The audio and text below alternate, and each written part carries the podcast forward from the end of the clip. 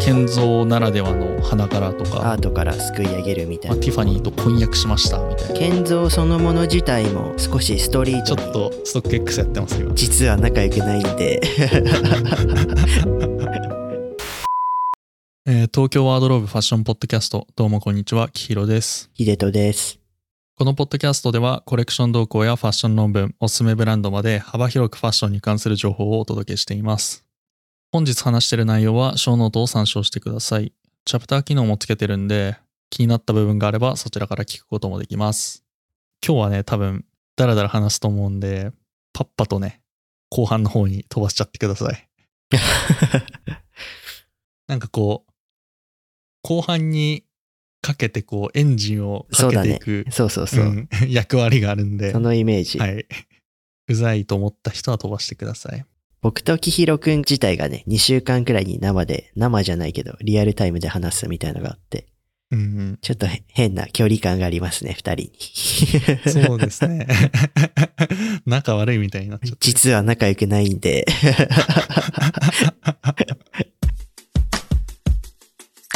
で、最近ちょっと探してる服があって、で、ニードルズの 19SS の禁止デニムなんですけど、うんうん。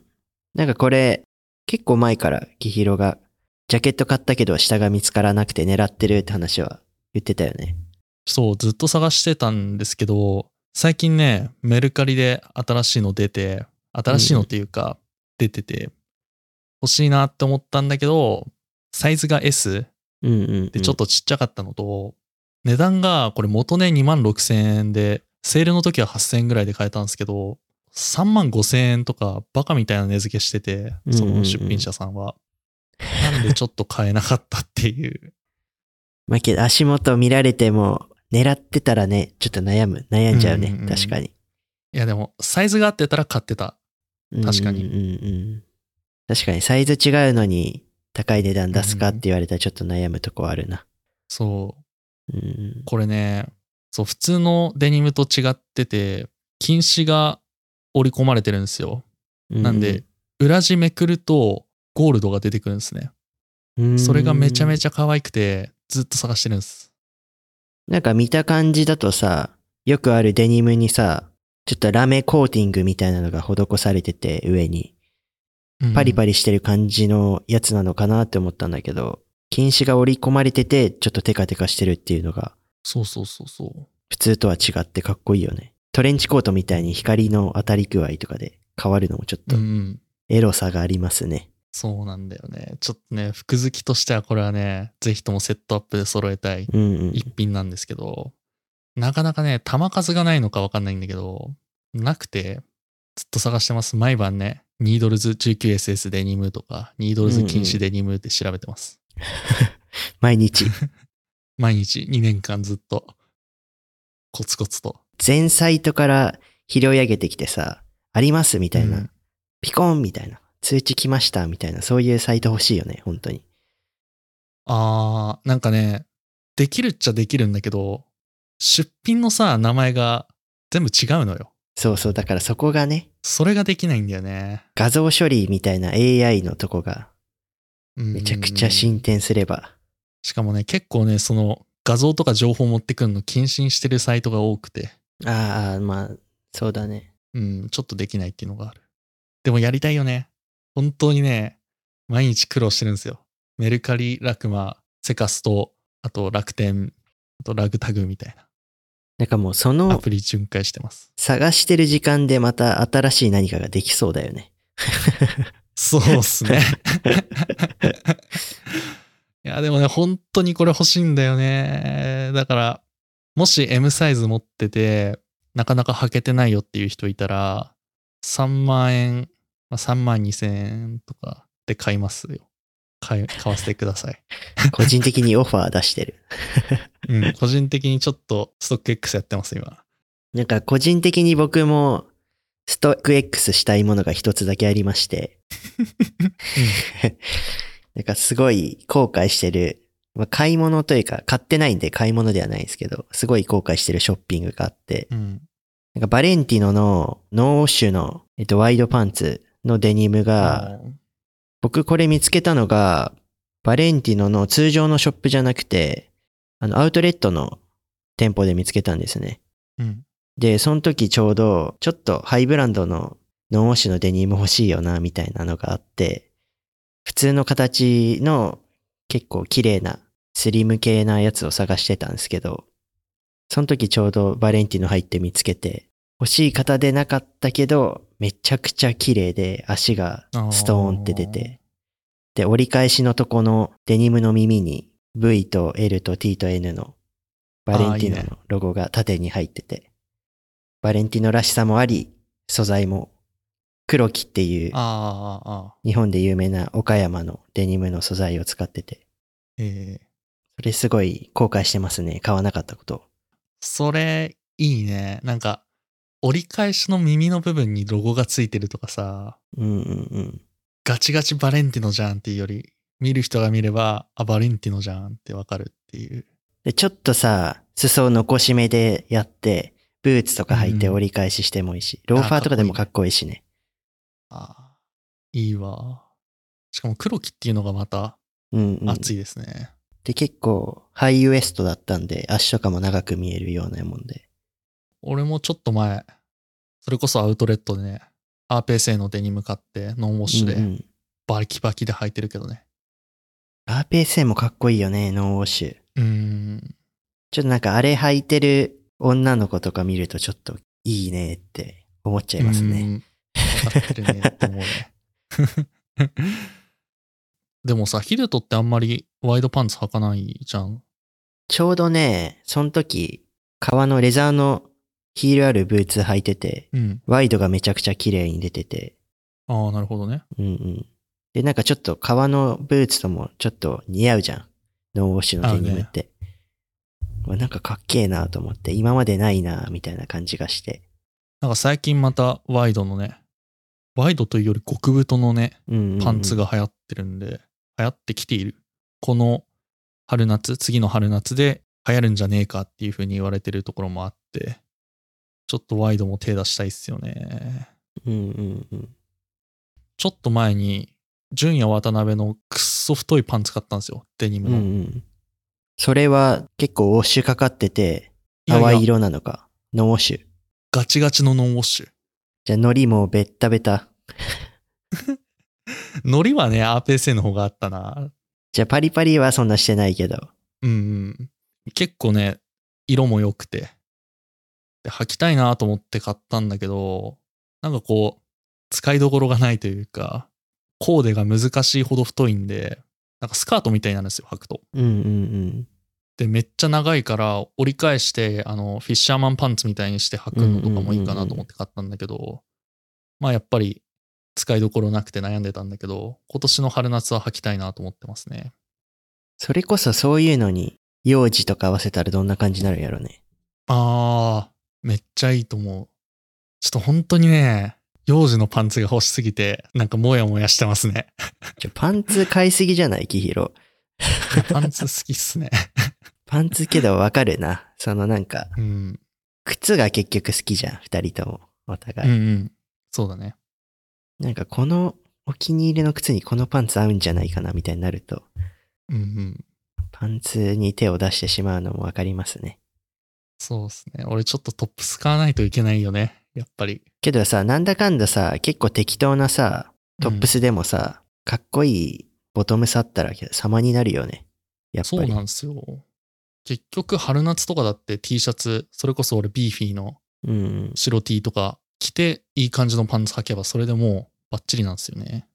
さすがにさ、ジャケット系とかアウター系だと、やっぱ高いブランドっていうか、高いお金出した分だけいいものがゲットできるっていう感覚なんだけど、うんうん、わかる。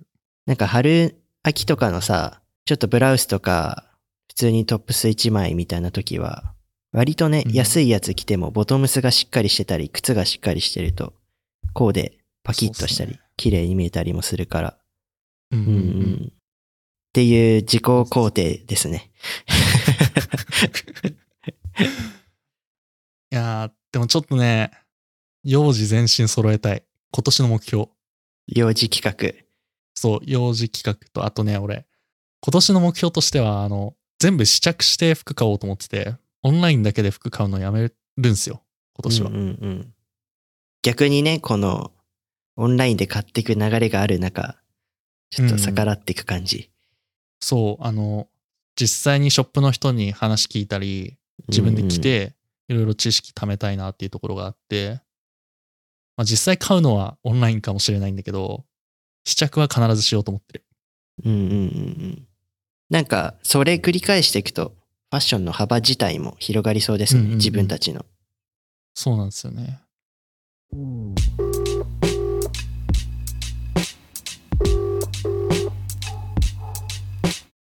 最近話題になってたのが2号による建造のファーストコレクション。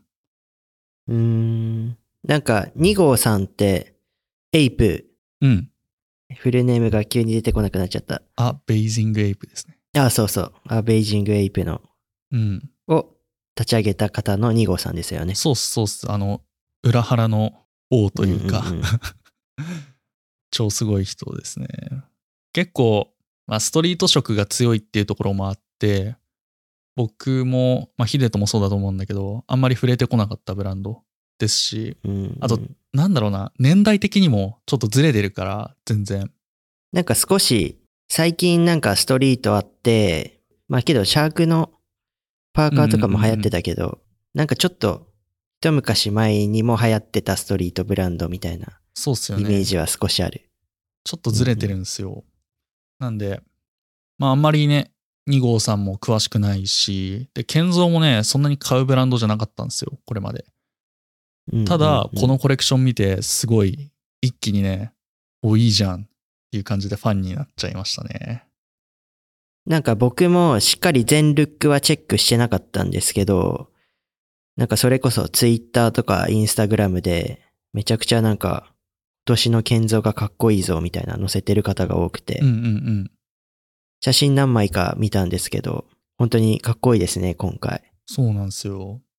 で、やっぱりね、高田健三さん、まあ、この間コロナで亡くなってしまったんですけど、まあ、その、まあよく用いていた花柄とか民族衣装っていうところを、今回のコレクションでも多用していて、すごいリスペクトがこもった、なんか見ていて楽しいショーでしたね。うーん。まあ、ざっくりとしか僕も見てないんですけど、建造ならではの花柄とか、民族衣装。で、今回はね、日本のサムエとか、あと、WWD の記事で読んだんですけど、お茶を立てる時のエプロン的なやつもつけていたり、そういう日本インスパイアの民族衣装。で、あとね、ストリートっぽい要素もちらちら見えましたね。これは2号さんといえばストリートみたいな部分で、なんかスタジャンとかね、あとデニム。これ多分日本のデニムだと思うんですけど、そういう日本のデニム。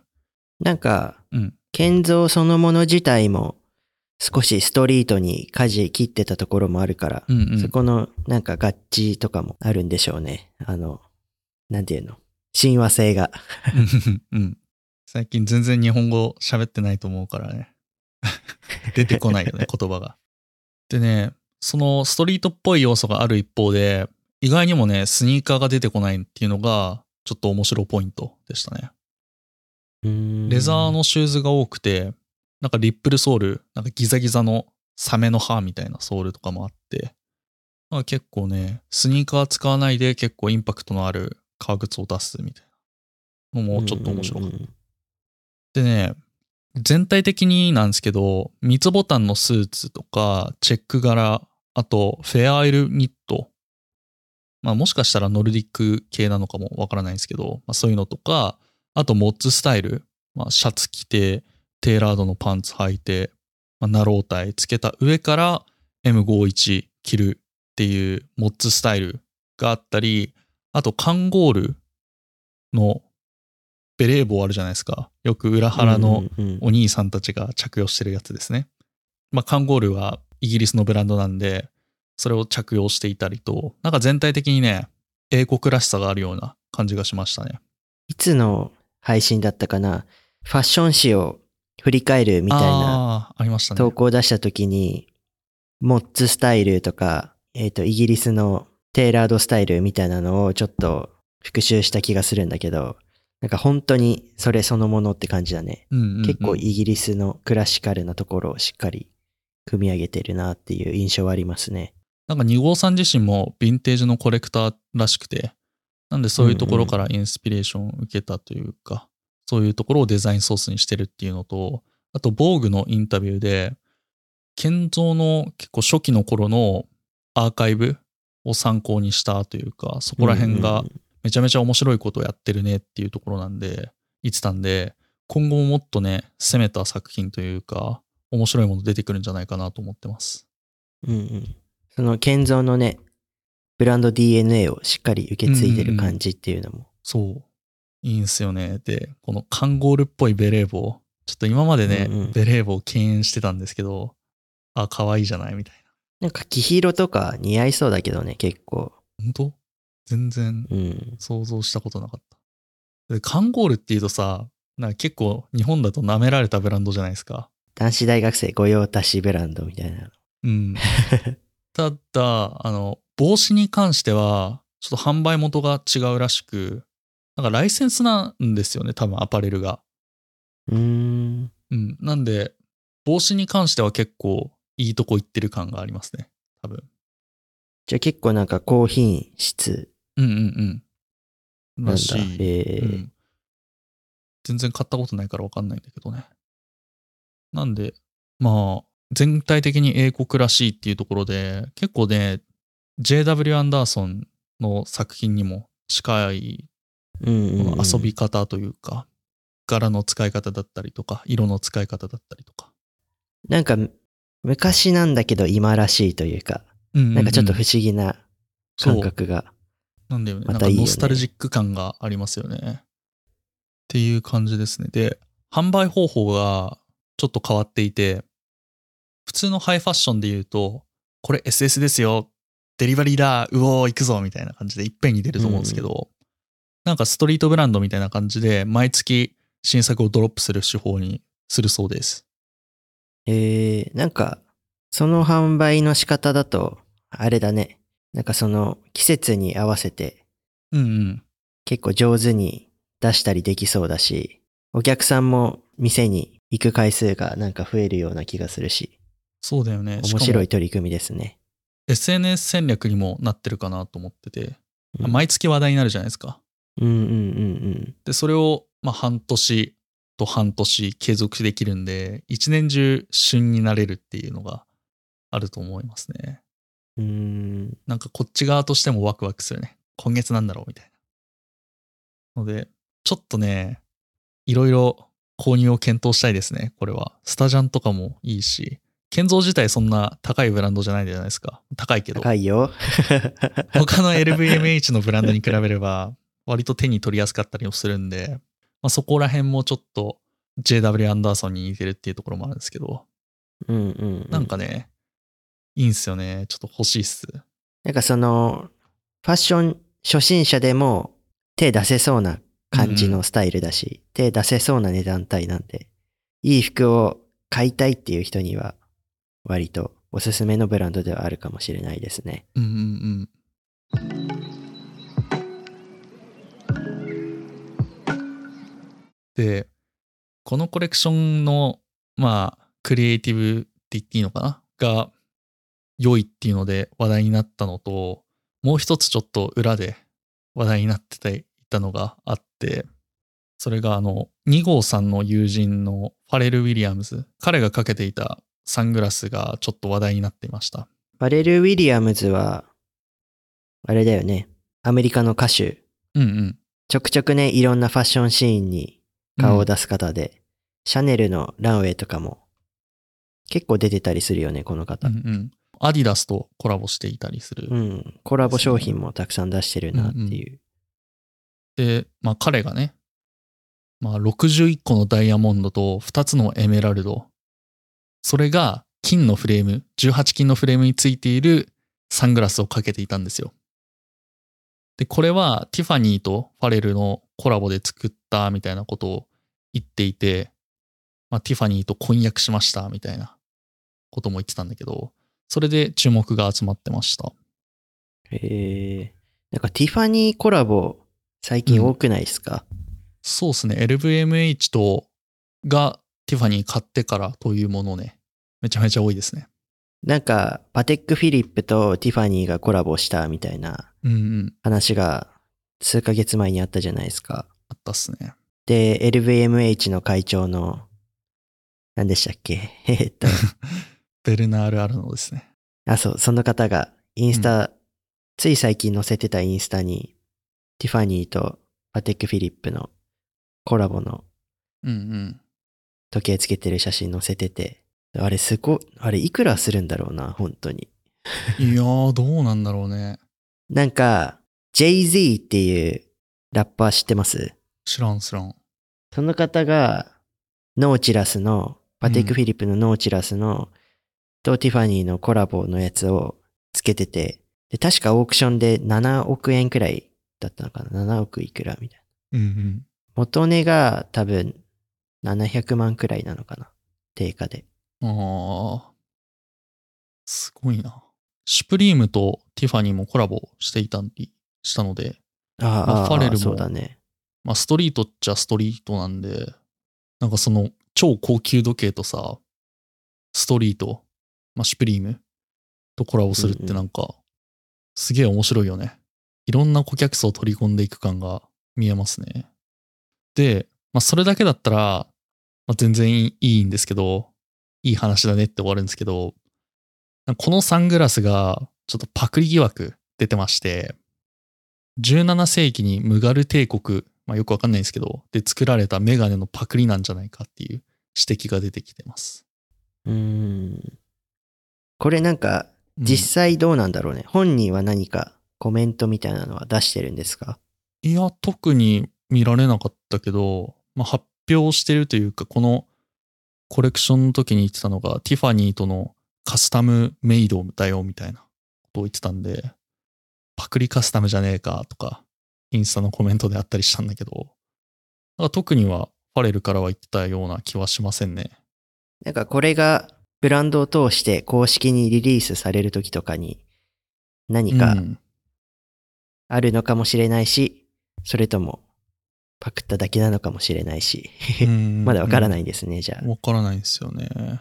なんかここら辺のあれだよね。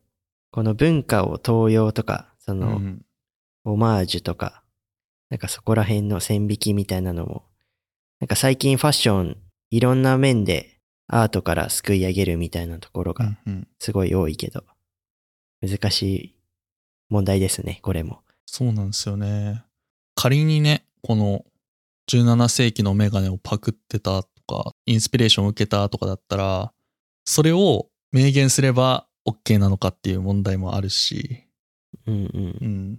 それこそこの建造の民族衣装が認められている一方で、こういうファレルのパクリがダメっていうのとか、ジョン・ガリアーノの民族衣装を持ってくるのがダメっていうのとか、なんか、その線引きって難しいよな。何が違うのってなるよね。出す側の意図と、うん。その受け取る側の、その感じ方みたいなのが一致しないとなんか、ここはうまくいかないよね。うん。そういう話ですね。そうっすね。僕たちのただの感想ですね。うん。っていう感じ。これがなんか最近話題になってましたね。ファッション界隈では。じゃあ今回は短めということで、この辺で終わりましょうか。なんかね、今、いろんなブランドがいろいろ新しい服、コレクション出してるみたいなので、うん皆さんもね、少しずつ気になってるブランドとかチェックしていくと、うんうん今年がね、どういう服出てるのかなみたいなのも分かっちゃったりするかもしれないですね。そうっすね。で、あの、年末にさ、ボッテガが今後どうなるかっていうの予想を立てたじゃないですか。うんうん。あれの答え合わせがまだ出てないので、ああ、そうだね。そこも気になってる。そのフィービーの展開とかもね、ボッテカがどういう方向に舵切っていくのかとかもね、うんちょっとずつ分かってったら掘り下げていきたいですね。そうっすね。えーっと、このポッドキャストは Apple Podcast、Spotify など主要な音声配信プラットフォームで聞くことができます。もしこの番組を気に入ってくれたら、ポッドキャストアプリからフォローしてください。Apple Podcast と Spotify では5スターとコメントをくれたら大変嬉しいです。インスタグラム、ツイッターではファッション情報の発信を行っております。また、取り上げてほしい内容などがございましたら、ショーノートに記載されているコンタクトフォームやインスタ、ツイッターの DM からお待ちしております。お待ちしております。いや、今日はちょっとね、拙い感じになってしまいました。いつもそうなんですけど。なんだろうね、なんか今日、うまくなんか自分の言いたいことが言えなかっうん、ちょた。っとなんかテンションが乗らない感じが、ちょっとポッドキャスト筋が衰えてる感じありますね。どうですか？全然話変わるけど、最近寒いですか？日本は。全然寒いよ。まだ。何度？今。わかんない。てか2月だから寒いよね。2月平均気温めっちゃ低いよね。そうなんすよね。えーっと、7度とかだよ、外は今。えー寒いこ。っちもう昨日昼23度とかだったんで、全然半袖とかで歩けるくらいで。いやー、いいなまあファッションはまだ日本が全然楽しめると。そうだね。冬が本番ですからね。そうだよね。レイヤードして高いコート着るっていう、その本番が。ただね、この状況じゃあんまり外も出れないんで、うんうん。皆さん体調に気をつけて、ファッション楽しんでください。まあ別に家で着てもいいと思うんで、コートとか、お気に入りの服とかも。あまあそれもありですね。うんうん。気分上げるっていう点でもね。たまになんか、どの、どのコーディネートが一番合うんだろうみたいな。全部掘り出して、ファッションショーとか家でやっても楽しいじゃないですか。うんうん、楽しそう。ぜひやってみてください。はい。ではこんな感じで以上になります。ありがとうございました。ありがとうございました。